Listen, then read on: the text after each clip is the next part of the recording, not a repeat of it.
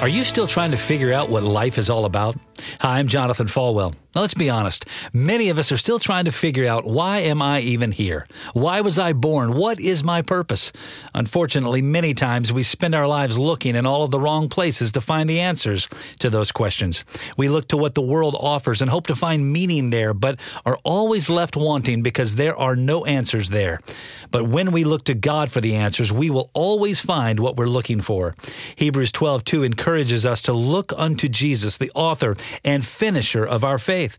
Jesus is the beginning of our story, and he will always be the ending of our story because it is in Christ and Christ alone that we find our purpose, that we find our plan, that we find our hope. So today, look to him, the finisher of your faith. You've been listening to One on One with Pastor Jonathan. To learn more, visit falwell.com.